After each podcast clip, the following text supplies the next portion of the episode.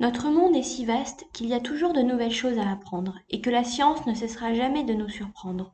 Je science donc je suis prends le micro pour vous offrir une fois par mois une dose de science, un format court pour satisfaire votre curiosité.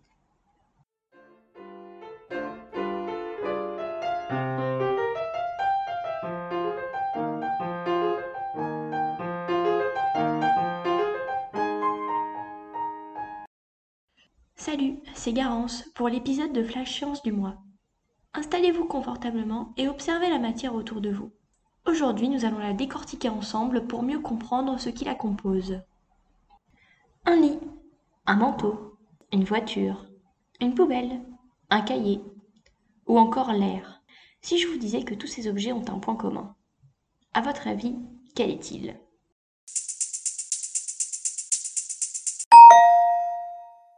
C'est la matière, bien sûr. La matière est ce qui compose tous les corps. Mais de quoi est-elle elle-même constituée? La matière contient des molécules. Un exemple de molécule que vous connaissez sûrement, celle de l'eau, de symbole H2O. Cette molécule d'eau se forme à partir de deux atomes d'hydrogène de symbole H et un atome d'oxygène de symbole O. Alors la matière est constituée de molécules, qui sont elles-mêmes formées à partir d'atomes. La taille d'un atome 10 puissance moins 10 plus petit qu'un mètre. Les atomes se distinguent entre eux par leur numéro atomique, indiquant le nombre de charges positives contenues dans le noyau. Dans notre exemple, l'atome d'hydrogène a une seule charge positive et l'atome d'oxygène en possède 8. Or, il existe d'autres éléments avec le même numéro atomique que ces atomes, qui ne sont pas électriquement neutres. Ces éléments chargés sont appelés des ions, sont désignés par le même symbole que l'atome. Pour les considérer, nous pouvons introduire les éléments chimiques qui regroupent l'ensemble des atomes et des ions définis par le même symbole et numéro atomique. Savez-vous qu'actuellement, nous ne connaissons que 118 éléments chimiques? À partir du XVIIe siècle, à la découverte de bon nombre d'éléments, les scientifiques souhaitèrent ordonner et ranger ces éléments. À cet instant, le grand puzzle des éléments allait bientôt voir le jour. Attendez, soyez patients, nous allons d'abord retracer l'histoire de l'atome puis nous parlerons ensuite de ce grand puzzle des éléments. Tout d'abord, la théorie atomique a été formulée par le philosophe grec Démocrite au 5e siècle avant Jésus-Christ. À cette époque, Démocrite affirme que la matière est composée d'une infinité de minuscules particules indivisibles qu'il appela atomes, du grec atomo, qui signifie insécable. Les atomes sont alors considérés comme les éléments fondamentaux de la matière, avant que d'autres éléments encore plus petits ne soient découverts. Par la suite, en 1897, Thomson découvre l'électron, particule de charge négative, et Rutherford découvre le noyau en 1917. Les scientifiques comprennent que l'atome contient des particules encore plus petites, les électrons, ainsi que les protons et les neutrons. L'atome est donc formé par un noyau et des électrons qui gravitent autour de ce noyau. Le noyau est un assemblage de particules encore plus petites, les protons de charge positive et les neutrons électriquement neutres l'atome est électriquement neutre par définition. Il possède alors autant d'électrons que de protons. Ce qui fera la différence entre tous les éléments chimiques de l'univers, ce sera le nombre de protons et d'électrons qui les constituent. Donc les atomes n'ont pas tous le même nombre de protons et d'électrons, et c'est ce qui les rend chacun uniques. Mais comment sont-ils rangés? Comment cette fantastique révolution du tableau périodique des éléments est-elle née? Plusieurs scientifiques se mettent au travail pour trouver une méthode fiable de manière à classer logiquement et rigoureusement les atomes.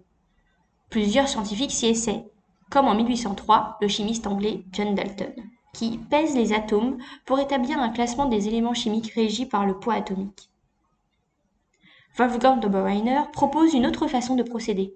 Ces expériences consistent à faire interagir les éléments entre eux et à en déduire des similarités et des propriétés communes entre les atomes. Cela l'amène à élaborer les triades, Selon lui, trois éléments de masse atomique successive ont les mêmes propriétés chimiques. La masse atomique de celui du milieu est la moyenne des masses des deux autres, comme le brome, le chlore et l'iode. Malheureusement, chacune de ces propositions amène son lot de limitations, et la recherche d'une méthodologie plus robuste se poursuit.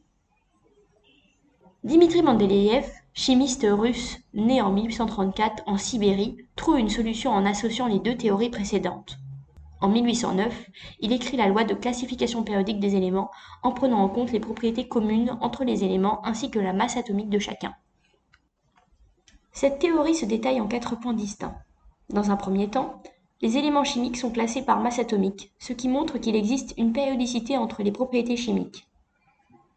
Deuxième observation, deux atomes aux mêmes propriétés chimiques ont des masses atomiques proches. C'est ce qu'il appelle la similarité. Troisièmement, Dimitri Mendeleïev conclut une relation intrinsèque aux éléments entre leur masse atomique, leurs propriétés chimiques et leur valence. La valence correspond au nombre d'éléments maximum qui peuvent être reliés à l'élément en question. Par exemple, l'hydrogène a une valence de 1, car il ne peut être lié qu'à un atome au maximum. Il comprend aussi que la masse atomique est reliée aux caractéristiques de l'élément. Cette idée lui permet de déduire que les atomes sont eux-mêmes constitués d'éléments encore plus petits. En effet, à cette époque, la découverte des électrons et des protons n'avait pas encore eu lieu. Le tableau de classification périodique des éléments se range horizontalement avec les masses atomiques des éléments. À la découverte des électrons et des protons, les scientifiques prennent conscience que les atomes sont aussi rangés en fonction de leur numéro atomique, c'est-à-dire le nombre de protons de l'élément. La classification de Mendeleïev est donc toujours correcte. Le scientifique russe a aussi découvert par sa loi qu'il manquait des éléments chimiques dans le tableau. Ces éléments ont été rajoutés au fur et à mesure des découvertes.